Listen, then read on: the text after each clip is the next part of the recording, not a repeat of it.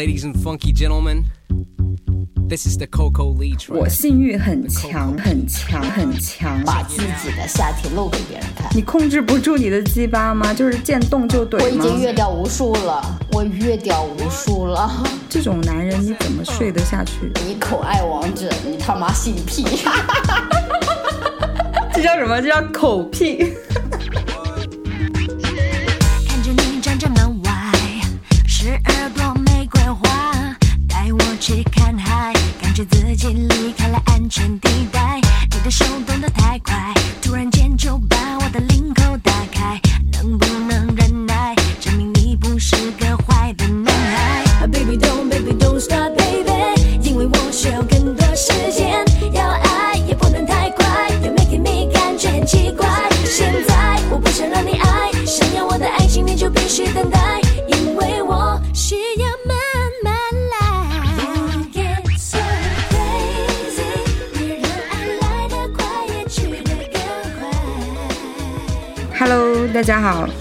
是喷泉公园，我是心情很好，准备当富婆的巧巧。我我心情好像也不错，就是我应该怎么形容呢？我是刚搬家，从北京搬到杭州的猪猪。我觉得杭州不忘我，你知道吗？但是在我这周周二上周一上飞机的前飞机的前半个小时，得到了一个就咱们 U YouTube 上边的视频，突然紧接着整个一周的话，就是经历了很多第一次，就第一第一次被视频被推荐，第一次视频上十万，然后整总的播放量上一百万，现在第现在最高的视频播到了五十万。然后咱们经历了上个月的整个的工作总结，然后结果那个工作总结在一天之内就全部都完成了。你有没有发现我们团队里面，我们的磁场是在互相影响的，就是好像都很碰巧。感情经历的话，你的感情经历的起伏好像也有碰巧，然后工作更换，包括搬家或者各种，然后还有一个同样的点就是我们都没有性生活。这件事情其实我不想同步的，好吗？就是我还是比较期待有性生活的，但是我今天刚刚跟我朋友下了一个 vlog，、我说在喷泉公园的副业收入没有上十五万之前，我其实不太想有性生活，因为我觉得有性生活这件事情耽误了我晚上赚钱。对对对对，就像我那天跟你说的，不谈恋爱破事儿没有，就很顺，就各种都很顺。一谈恋爱就是像一个废物一样。突然爆发的时候，我那一天我自己本职工作状态也特别好，我当时就跟我朋友讲，我说其实副业好的状态的话，会影响到你的本职工作，是因为你副业副业让我很从容的去面对我的本职工作，我不会压力那么大。对对对，然后这个的正能量它就是循环的。你比如说，如果你没有一个副业做依靠或者做支撑的话，你的，而且我刚刚来杭州，我本职工作也带给我很大的压力。它其实就是你的很多重的压力在挤压着你，你喘不过气来。它所有的东西都是坏的能量，都是不好的能量。然后其实你哪件事情都做不好，但是当时副业做好的时候，你心情很愉悦啊，你对待本职工作也很愉悦，然后就那个状态就一直还蛮不错的。一定要跟运气好的人交往，因为这样才会运气好。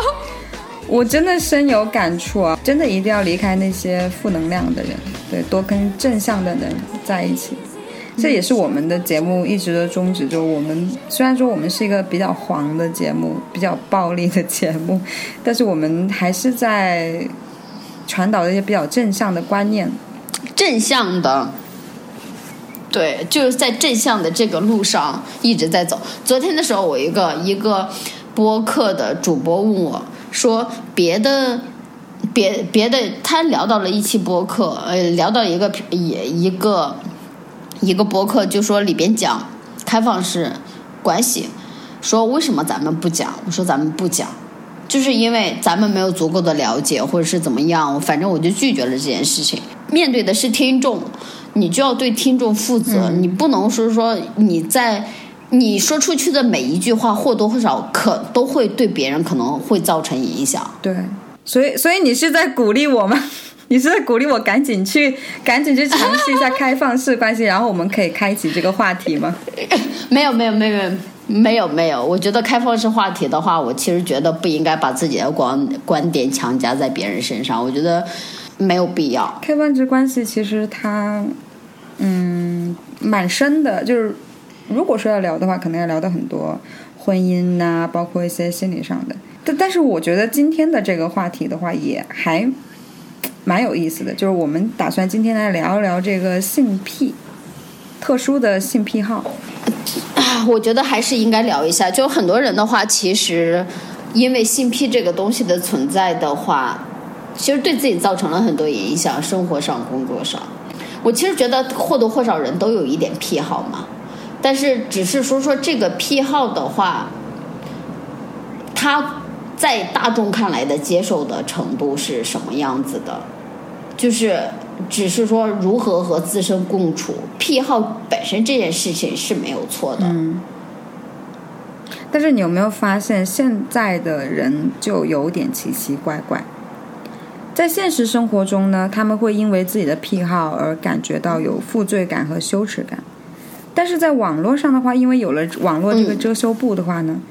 他们就会以自己的癖好为荣，就肆无忌惮而。且他本身就不是这个癖好，但是他还会说自己是这个癖好，你就就奇奇怪怪，你知道吗？就就很另类嘛，对吧？就是就很嚣张。就比如说说有一些早泄的人，对吧？他们也很明显啊，就本身自己性能力是有问题的，早泄阳痿。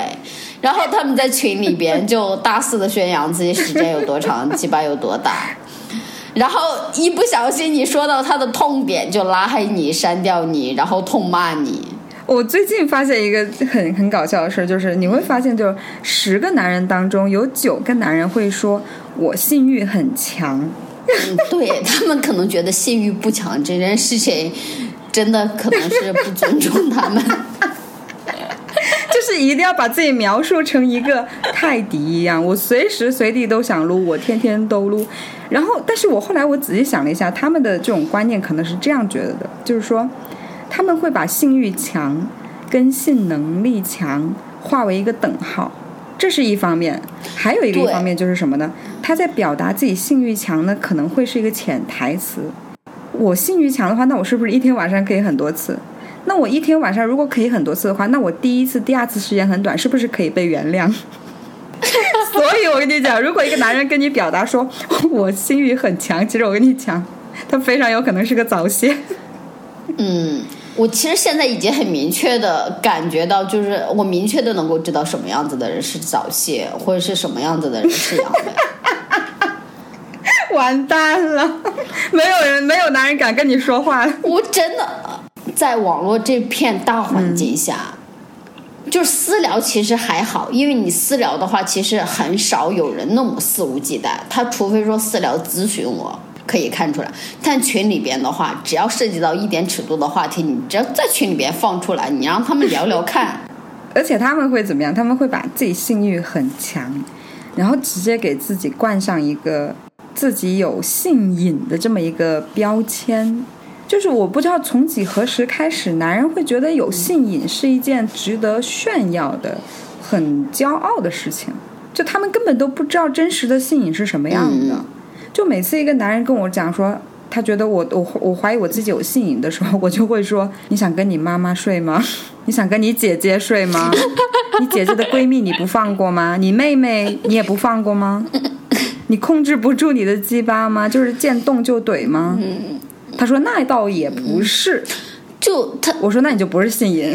就是他们会自己，就很多人，很多人在咨询的时候，他们都习惯性的用一句话：怎么增长，怎么增粗，怎么延时，怎么怎么怎么样。他们不会用一个，我通常都是说你他妈能说人话吗？你能不能正确的表述？你怎么就知道你怎么是因为这个原因导致导致的你呢？他们通常都会觉得我就是因为撸多了。我那个，我就是做爱做多了，导致我的早泄。我就是因为什么导致的我的早泄？我当时就在想，你自己知道你自己导致你自己什么的原因，你怎么自己不把自己给治了呢？你跑过来问我，其实我觉得他们这种观念其实就是还是源自于对自慰的一种负罪感，就是他们的潜意识里面会觉得自慰是不对的。那我如果有任何的一些偏离自己所幻想的这种状态的情况下的话，那么就一定是自慰导致的。而且他们很容易就他们会自己给自己下一个定义，然后还会自己本本身性能力不行，还有这样一种人，就本身自己性能力不行，就说我老婆性冷淡，我反过来就会问他高潮过吗？我觉得，然后就这些人就开始讲了，说我觉得他高潮过啊，然后他也会叫啊，他也会说好舒服啊，他也会这样那样啊。我是说，那你如果让他享受到了，你为什么他还会性冷淡呢？就没有人会拒绝快感这个东西吧？我觉得，就如果他真的享受到，大家真的会拒绝快感吗？我不信。但是会有一个原因，就是男人呐，大部分都挺懒的，就是有了对象之后，结了婚之后，他不收拾自己，然后肚子慢慢的变大，然后又掉发，然后又口臭，然后又有牙垢，鼻毛都长出来也不修理，就是各种，我求求你别说了好吗？我本来就没有性生活。就是你会毫无性欲，你知道吗？你怎么这种男人你怎么睡得下去？对我昨天跟一个主播聊，我是说我们咱咱们今天打算聊一个性癖，他是说错了，叫性癖。性癖，对，这个字叫三，这个字三声。我不，我就要叫性癖。叫性癖这个字本身就是我的性癖。其实很多人还不太理解啊，就是特殊性癖是什么？什么叫做特殊性癖？不同的文化它会有一个不同的一个界定，包括它会有一个不同的界限。但所谓的特殊性癖的话，它其实就是指在文化传统的一些范式之外的一些性活动。就是还会有很多人会认为啊，就现在为止都已经什么年代了，还有人认为说，就是所谓的特殊性癖，就是在婚后一夫一妻制、异性恋伴侣之间的这种传教式体位的阴道性交之外的所有所有的玩法，都叫特殊性癖。这他们可能觉得是说，猪猪你口爱王者，你他妈性癖。对对对，这叫什么？这叫口癖。我跟你讲哦，我跟你讲哦，就几个世纪以来，就是我们社会其实一直受到一些宗教啊、卫生和政治的因素的一些影响嘛。就我们一直在受到这些影响而去做一些性审查，它就会迫使你大部分人会接受一个范本，就是这个范本的性爱模式。嗯，就你不要以为口交是一件顺理成章的事情吗？那真的不是。你就算是在二零零三年的时候，就这个行为，美国的德克萨斯州的话，他依旧是会被处于重刑的，你知道吗？嗯，就你这种人，你放在二零零三年的美国，我要我要被进猪笼，放在中国被进猪笼，不守妇道，钻进去沉。一在一七七八年的时候，就是美国第三任总统嘛，他当时起草那个法案的时候就说，肛交和群交的男人应该受到阉割，然后肛交和群交的女人呢，都会在鼻子上面，就是在软骨上面打一个至少一点五英寸直径的一个孔，作为惩罚。所以到现在为止，都还会有很多人会觉得说，有性幻想这件事儿，或者是性癖这件事儿，他就会有一些负罪感，还会有焦虑感，会感觉到很羞耻。但是你会发现，就是人们越对这件事儿越羞耻，越有负罪感，在现实生活中啊，他在网络上就越肆无忌惮。对他，其实网络上越肆无忌惮的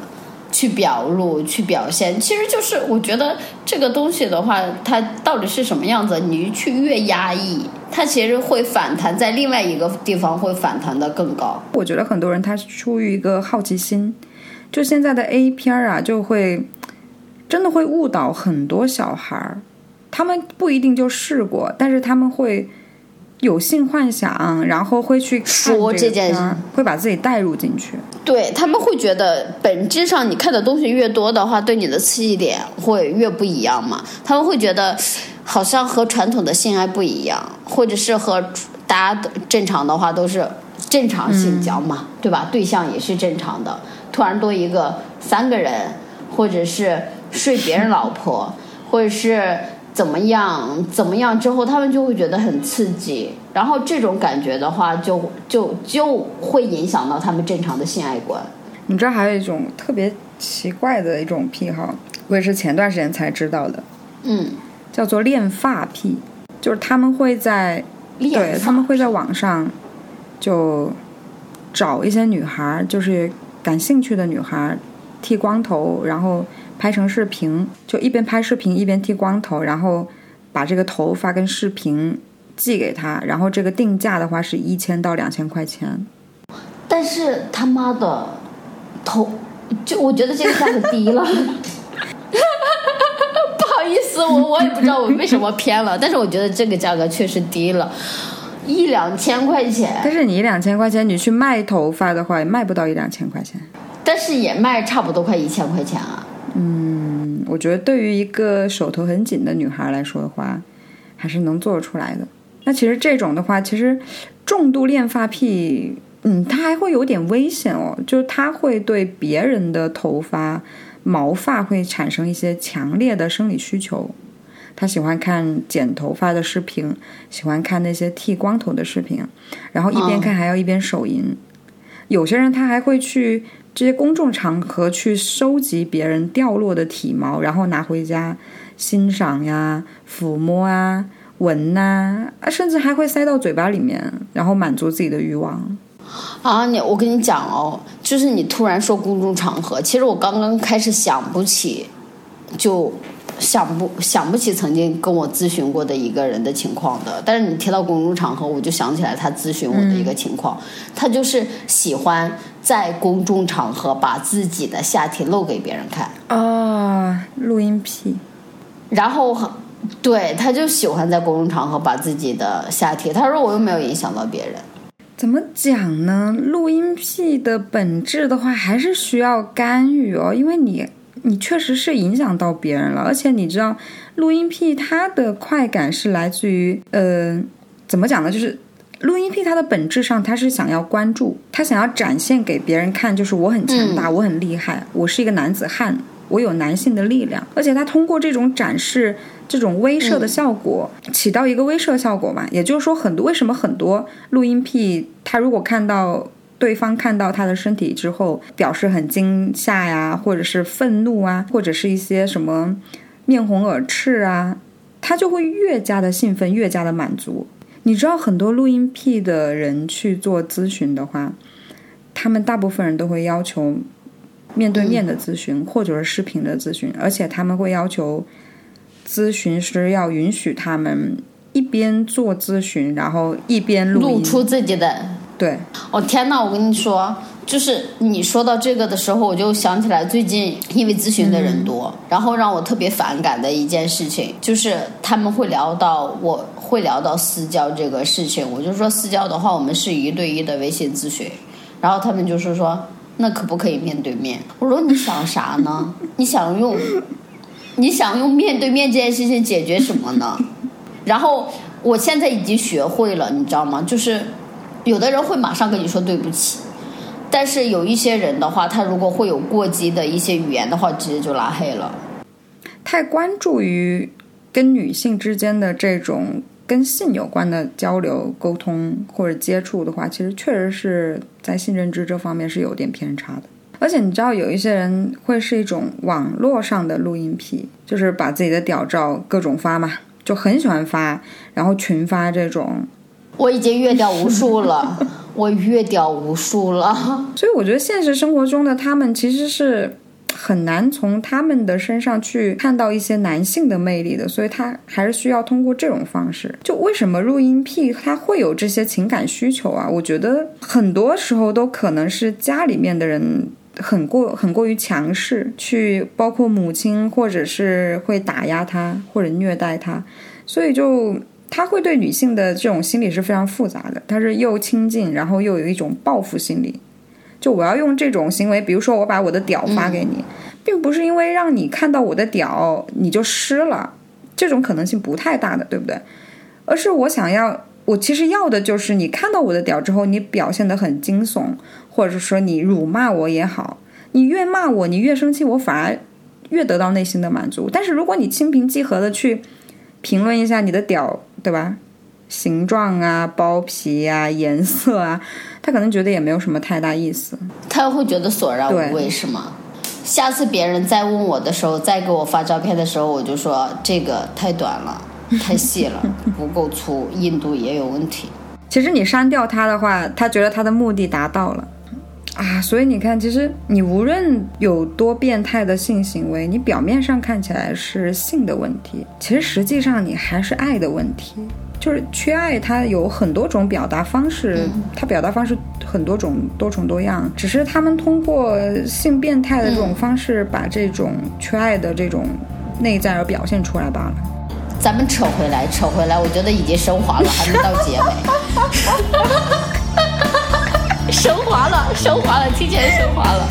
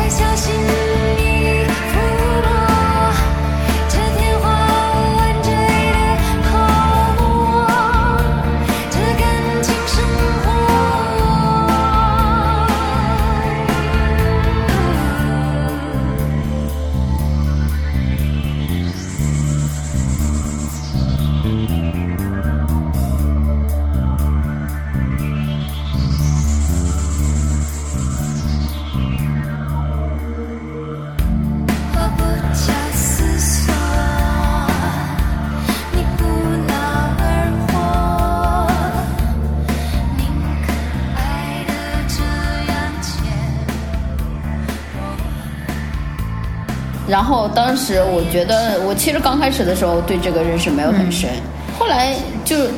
还记得你说的那个电视剧《捆绑》吗？《捆绑》里边那个小 gay 那个男的，他其实是有性癖的，就是喜欢闻别人的臭脚，越臭他越兴奋。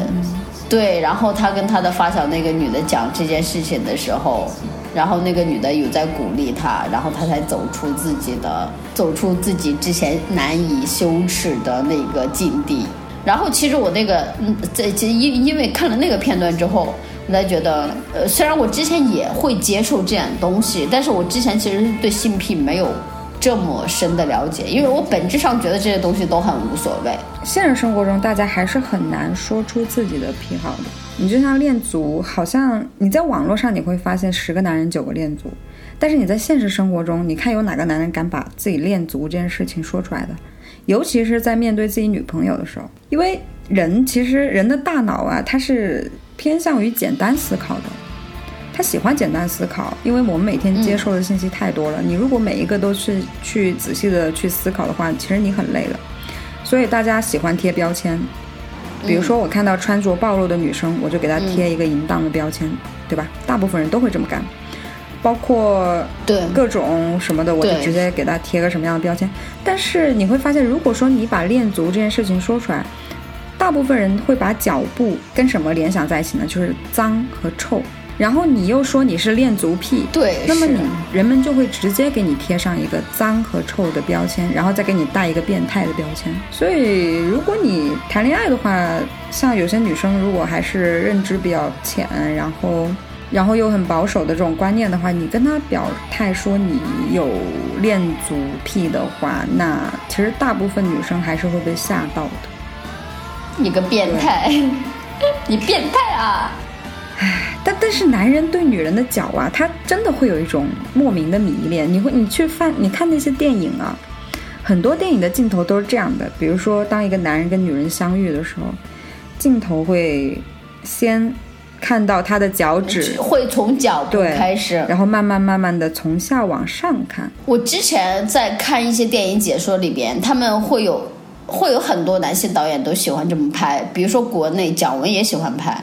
姜文姜文也会喜欢拍女性的脚。就国外有一些导演也会，比如说一些性启蒙的导演，那个叫什么来着？那个电视剧，反正他其实也是有脚步镜头的。就可可西里这件这这个这个电视剧是很多男性的性启蒙对对对，因为里边妖娆的少对少妇什么的，它里边还也是有大量的脚步的镜头，就比如说和是教官舞跳在走在大路上的时候有有脚步的一个特写的镜头，然后拉长，然后一群小孩骑着自行车在他的身边走来走去，他有脚步镜头，然后小孩去这女主家的门口去窗户那儿去偷窥的时候，也会发现那个镜头的话有脚步的脚步的一些细节的动作。这个事情本质上其实是一个正常的事情，我觉得扯不上屁吧，就是不练脚的话，它其实属练物癖当中的一种。恋足癖在恋物癖当中占相当大的一部分，然后这里面有男人，也有女人，嗯有练异性的脚，也有练同性的脚，然后有练丝袜的，有练网袜的，有练棉袜的。丝袜跟网袜的话呢，其实主要是触感和视觉上的刺激嘛。棉袜的话就是嗅觉上的刺激，因为棉袜真的很臭嘛，对，那个味道真的很足。就是我喜欢闻臭脚，对，就是很足，你知道吗？那个味道。然后有些男人会用丝袜，然后带上这个润滑液，然后摩擦龟头自慰这样子，而且会家里面有小孩的人，他到了一、小孩，比如说家里面有个男孩儿，然后到了一定年纪的话，他就会发现这个小男孩对妈妈的贴身衣物就特别感兴趣。但其实这是很正常，这是一个非常嗯非常正常的一个，算是一个男性心理的发展经历路程吧。因为对女性的丝袜和内衣内裤，或者是一些女士的一些服饰比较痴恋的话，他甚至有时候他会需要去。就是闻到女性的一些味道，就是这个东西，你贴身衣物的话，你要是穿过的，然后可以闻到一些女性的味道，其实本质上它还是对女性的一种痴恋嘛。那有很多学员他在问我这个恋足、恋丝袜这件事情的时候，我就会这样问他：我说你练的到底是丝袜，还是对女性的痴迷？我说你自己想一下，你说你喜欢丝袜，那如果是一个大老爷们儿一双大毛腿穿丝袜，你会喜欢吗？你不会喜欢的呀。所以本质上你还是迷恋的还是女生啊。嗯，就没有任何问题啊。只是不过你觉得女人穿着丝袜很性感很美，那你也是在迷恋性感和美的东西啊，有什么问题吗？就因为前前几天的时候，有一个旅居在日本的一个就中国的同胞也在跟我讲他自己的性癖好，然后他在讲的时候，我因为我现在也其实也不太能判断哈，就是他去他是练高跟鞋，嗯然后他对女友的要求的，他对女友要求的状态就是必须要穿高跟鞋，然后他甚至要求穿高跟鞋要要求，也就是喜欢高跟鞋，喜欢女友本身，因为他有很多任女友都是因为觉得他过于喜欢高跟鞋，然后不喜欢女孩子，然后就和他选择了分手。他跟我表述的时候，甚至在讲说说他其实可以只拿着高跟鞋自慰，或者是冲着高跟鞋来射精。那这种情况的话，是他是单纯的恋物癖，还是说他是练的其实是穿高跟鞋的女性，还是怎么？这个东西怎么看呢？她只需要高跟鞋就能自慰，依靠这双鞋来唤起自己的性幻觉，然后性唤起来射精的。所以其实还是本质上她还是恋女人。对我当时引导她，我当时跟她讨论这件事情，我说说。因为他在跟我倾诉嘛，我当时跟他讨论这件事情，我是说你，你虽然喜欢高跟鞋，对吧？但是你，你比如说你喜欢这样一个女孩子，穿高跟鞋的女孩子，只是说说高跟鞋这件事情跟她平增平添了很多魅力，就是你会喜欢她穿高跟鞋这个特质，但是你除了这个特质之外，你还是喜欢这个女孩子的，你不会因为你穿高跟鞋的女孩子这么多，你不会因为谁穿上一双高跟鞋你都喜欢她，都想跟她做爱吧，对不对？你刚好，他只是说说你喜欢的那个女孩子和穿上高跟鞋这两个条件给重合掉了。我，然后我后来的觉，我后来觉得他其实是面对这种情况的话，他不能把自己喜欢高跟鞋和呃，就是如何表达自己喜欢高跟鞋这件事情没有办法和谐共处。其实你刚刚说到一个重点，就是我们有一个课程是练足课程。这个练足课程呢，一共是三节课嘛，中间一节课其实我就有强调，强调这件事情，就是你要端正你自己的态度。我练足，但是我也是，我是因为我练的是女孩子的脚，而不是说我单纯的需要这双脚。她的表达方式也是有有问题的，就比如说一个女孩，你刚开始跟人家说哦，你练足，然后人家女孩无法接受，那是肯定的，大部分女孩都会被你吓到的。但是如果说你表达出来的是你很喜爱她的脚，你觉得她脚很可爱、很光滑、很性感，你不管有多喜欢脚，你还是她还是放在首要的，你是喜欢她，然后再喜欢脚，这样子的话女生会更好接受一些。对，而且你那个朋友的你那个朋友的问题，我是在于是这样讲的，他的问题其实不在于这个恋足的问题，他的问题在于自己的感情观稀碎。我也觉得是这样子，我觉得他其实就是没有一个正确的一个观念，或者是一个感情观、一个恋爱观。就好比我喜欢怼男人的屁眼，对吧？但我不会说，你你愿意撅起屁股来给我怼，我怼了我就会开心的，因为我喜欢怼屁眼这件事情，并不是我迷恋屁眼。如果我迷恋屁眼的话，那我谁的屁眼都 OK 的，是不是？我怼屁眼的这个行为对于我来说带来什么样的快感呢？就是我喜欢去完全占有对方，我去入侵到对方的身体的时候，而且听到对方给到我的回馈的时候，嗯，我是喜欢这个感觉。所以我前提是我一定要我有想要占有这个人的想法，我才会对他的屁眼感兴趣。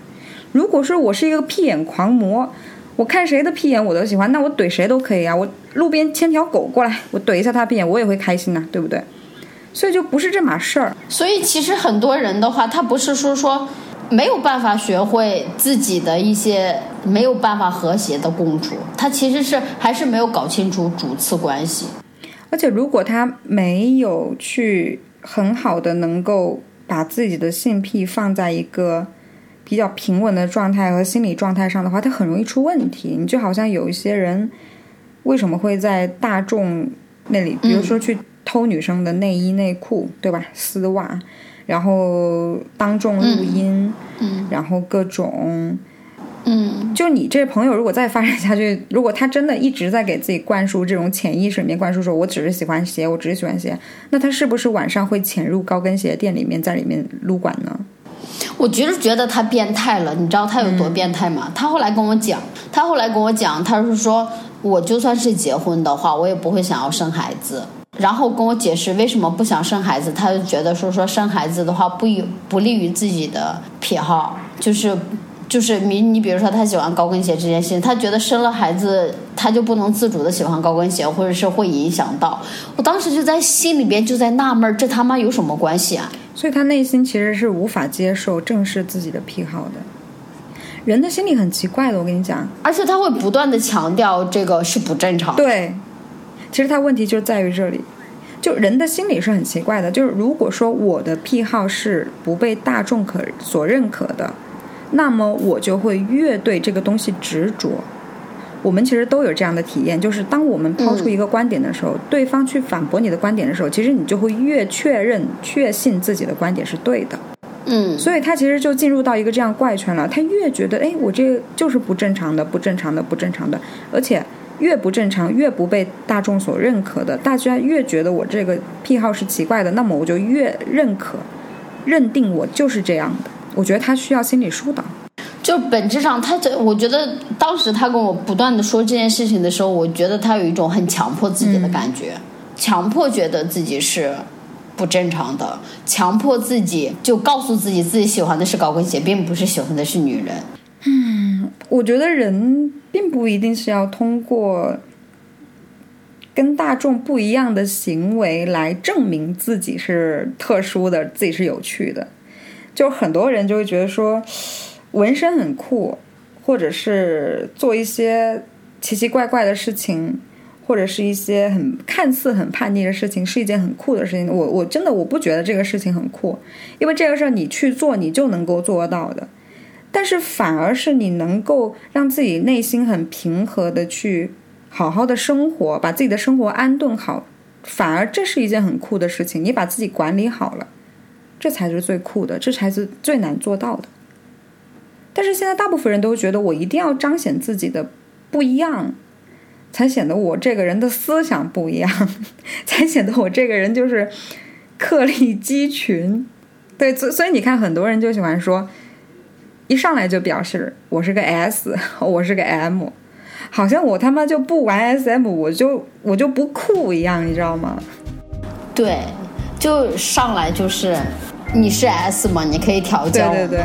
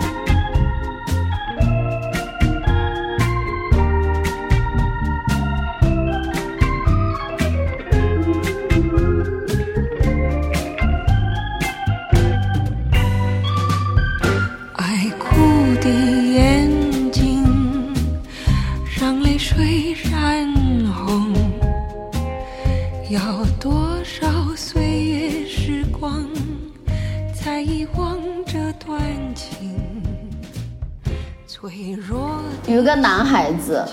呃呃，就学历还蛮高的，然后他跟我大概他是长篇大论的跟我聊，那个就是聊自己的癖好。他说说他是他是很明确的对那种捆绑的胶带捆绑的人是有是有很明确的信誉的，而且他他其实说说这件事情困扰他很很长时间了。然后我跟你讲一下，我跟你大概，他是说他是一个他是一个捆绑爱好者，然后他从初一开始的时候，就是他自己要觉得自己手淫最爽的时候，是自己需要把双脚并拢的。然后后来他在每次自慰的时候，就用透明胶带把自己的双脚给缠出来。然后他自己的性唤起的状态就是，当我自己是一个木乃伊的时候，他自己就会特别有快感。他是一个很明确的 M。我觉得这个都很正常，但这里要科普一下，就是把脚绷直，本身就更容易高潮一些。就是你身体绷直，然后屏住呼吸，会更更容易高潮。而且你一定是要屏住呼吸，绷直身体才能够越过这个高潮的临界点。所以说，其实他这个动作的话，其实只是用科学的角度来讲的话，它其实这个是符合科学原理的，就符合科学常理的，并不是说你非要把自己绷直，你就会觉得这件事情有多不一样，和别人不一样。对，就可能他用透明胶带，他是通过了另外一种方式，他发现用透明胶带把自己缠起来的时候更容易得到高潮，对，然后他以为自己不一样了。你就说他妈搞不搞笑？也也许他只是找到了一他他其实就是找到了一个让自己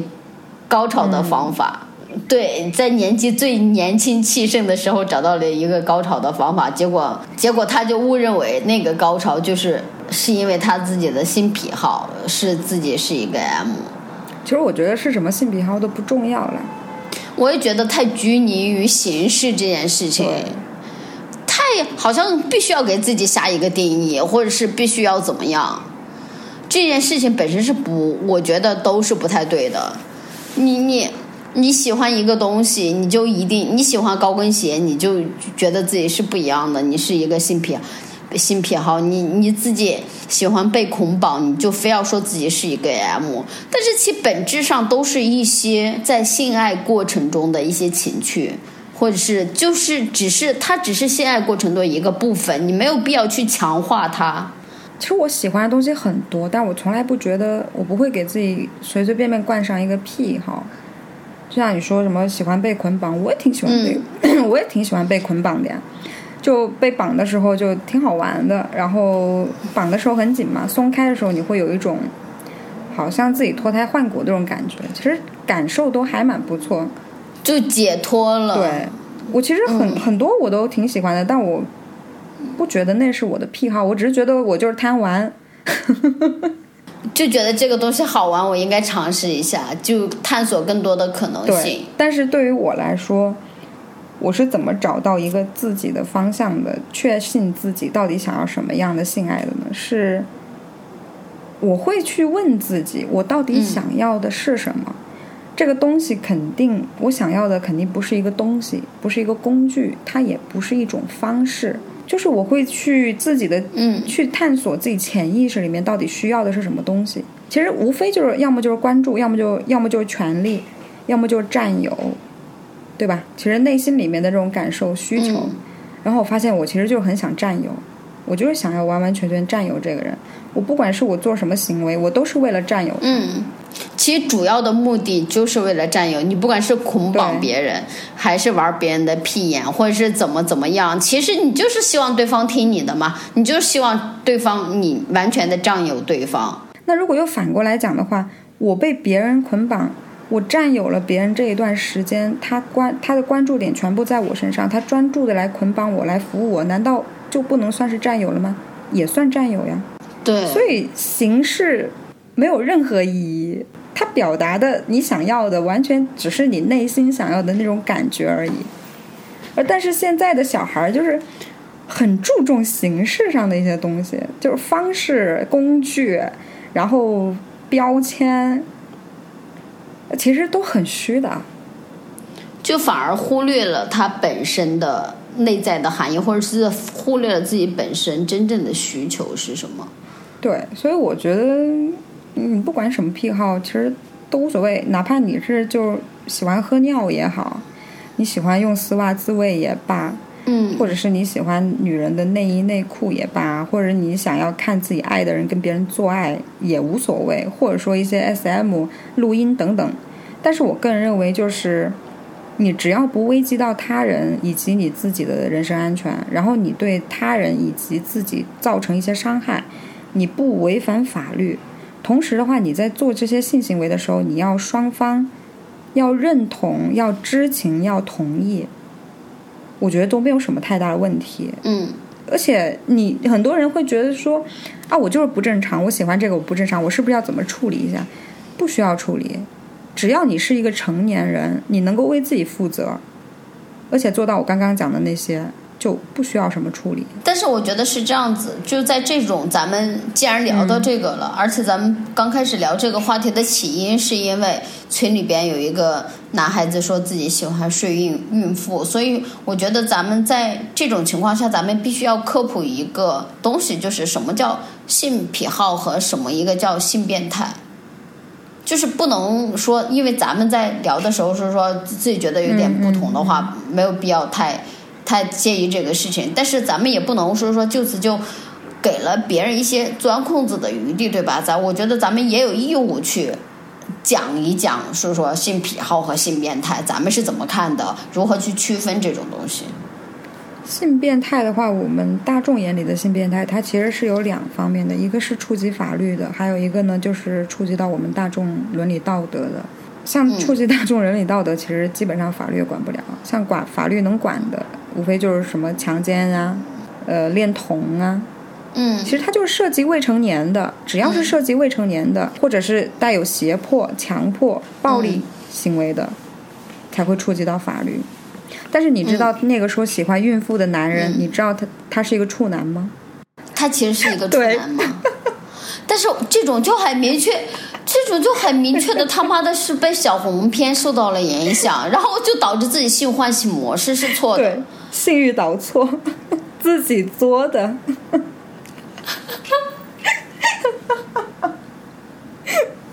所以现在小黄片对人的影响真的是到底太傻逼了。唉，怎么会这么傻逼？就自己都还不知道真正的性爱是什么，然后就开始幻想了，就性欲导错。所以，真的有一些东西都还是不要看。你说早泄，看小黄片，看到别人长得大，看到别人这样那样，然后容易导致早泄，然后以为以为正常的性爱模式就是那样子的，以为性爱模式在在性爱里边就是可以睡孕妇，可以睡有有血缘关系的人，比如说有一些确实会有存在着乱伦的情况，单亲妈妈的家庭是吧？睡睡妈妈，睡邻居，然后睡什么小姨子之类的，这种其实都都直接会影响到，就是如果这个人的性爱观还没有成熟的时候，都会影响到他们。哎，你知不知道？就是很多人其实不知道，应该不能说是性癖好，应该说是性偏好。就我偏好这一块儿的，但是很多人对自己没有意识到。你会发现有些人谈恋爱啊，他找了三四任男朋友，男朋友都是戴眼镜的。你比如说我，我确实会喜欢有一些小肚腩的男孩子，就是我喜欢偏胖一点的男孩子，但是我觉得这个没有什么呀，对吧？跟你喜欢带胡子的毛发的男孩子也没有什么啊，是吧？只不过是每个人的喜好不同而已。我超爱毛多的男人，我就是喜欢，我就是喜欢，就是看起来很老实、衣冠禽兽，但是有一点小肚腩的这种。那就是那种典典型的精英男呢。嗯，倒也，我是我是一直是喜欢这种。我后来分析过是什么原因哈、就是实际上我是我北方人，从小到大的时候，我爸妈就给我传递一种观念，就是男人的话高高壮壮会有安全感。我从小到大，我一直我的状态也会觉得，太瘦的男孩子的话，因为北方里边瘦的男孩子其实也不多，导致我的审美倾向的话也会比较偏这种。我也我就受不了男孩子瘦。我也不喜欢瘦瘦小小的，对，然后再后来的时候，就是我我在上学的过程中，我就会发现，我其实我也会喜欢，就是那种戴眼镜、学习好的那种。然后你在真你在真的成年之后的话，它其实这两种你喜欢的这两种会叠加在一块儿嘛？戴眼镜的、胖胖的、高高壮壮的，它叠加在一块儿，就形成了你你你你你你希望的那个另一半的整个的人物的画像。我也喜欢就是微胖的，然后留胡子的，一定要比我年纪大的，然后壮壮的那种。所以我就发现我的这种感情历历程里面，就是比我年纪小的或者跟我年纪双相仿的，我可能会睡他，但是我不会喜欢他，我怎么都爱不起来。就就见了鬼了，就是他没有任何问题，但是你就是怎么都爱不起来。而且你知道吗？就是我如果我只要看到一个男的穿皮夹克，然后我就会感觉有一股电流，你就会性高潮不是性高潮，我他妈是个变态，我操！啊！我不是变态，我就是看到男的穿皮夹克的话，我就会感觉有一股电流在大脑里面穿过了。不是我，我是看我是胖胖胖的戴眼镜的男孩子，我就我就很容易性冲动。对对，就是你会发现在一群人当中，那个很合你胃口的人，他就特别能够激起你大脑里面那个电波。对，你就想要睡，你就会有很明确的性冲动那样子的感觉。就相比可能同样的体型的男，同就是这就体型不同，或者是其他要求已经符合了你，但是就体型这个不同这一个关的话，你也在接触很少的情况下，你很难有性冲动。对，但是就比如说，就稍微胖胖的男孩子，我就他妈的，就是我可能接触不了他其他的东西，但是就因为这个特征，就容易有性冲动。好神奇啊！是的，但是无所谓啊，对吧？就是如果每个人喜欢的东西都一样的话，对吧？你喜欢的男人的特色是那样子的，我喜欢的也跟你是一样的，对不对？要打架要去抢吗？要所有人都喜欢一样的吗？那不可能的。所以并不是说在大众眼里就是那种美男子都每个人都喜欢。对，其实我不喜欢那种小鲜肉，对小鲜肉对我来说一点性冲动都没有。我也不喜欢。我们是有一个练足的课程的，就是大家如果觉得呃真的十个男的九个练足嘛，对吧？就是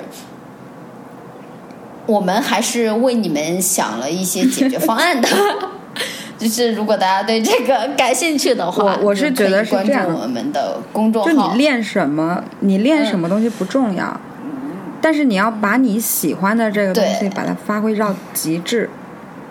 就是当我们鄙视的是什么呢？就是你啥也不会，你说你要这个要那个，但是往往你很喜欢这个东西，对，你就玩出一点水平来。所以我们这个课程是这样的，就是第一节课的话呢，会跟大家讲一些练组方面的一些心理嘛。第二节课的话，会教大家如何去表达自己的一些癖好，能够让对方或者身边的人更加能够容易接受。第三个的话呢，就是教大家在实战当中的一些关于练足方面的一些小技巧吧，加上一些工具，包括一些捆绑，然后能够就把练足这件事情，它能够在你的性生活当中增添一些色彩，不仅能够让你觉得很舒适，而且还能让对方觉得很舒适，从而更好的接受你。然后这个课程的话也不贵，相当便宜。大家如果感兴趣的话呢，可以到我们的公众号上面去看一下。对，我觉得还是感兴趣的话就可以多看看，因为本身本质上你既你既然要玩儿，对吧？你就要玩的玩儿好，玩出花样。你别瞎扯淡，然后又不学习，那有啥？就嘴炮吗？对对对，大部分男人我跟你讲，就是听到两个字就开始跟你联想十个字。联想十个字，真的我就不知道他们怎么想的，他们怎么会那么的敏感？就是你真的太过于敏感，对自己真的不好，真的求求你们了，不要过于敏感。还是要有一个平常心态来面对这些事情，不管是早泄也好，嗯，硬度问题也罢，还是说一些技巧问题也罢，我觉得要有一个平常心态。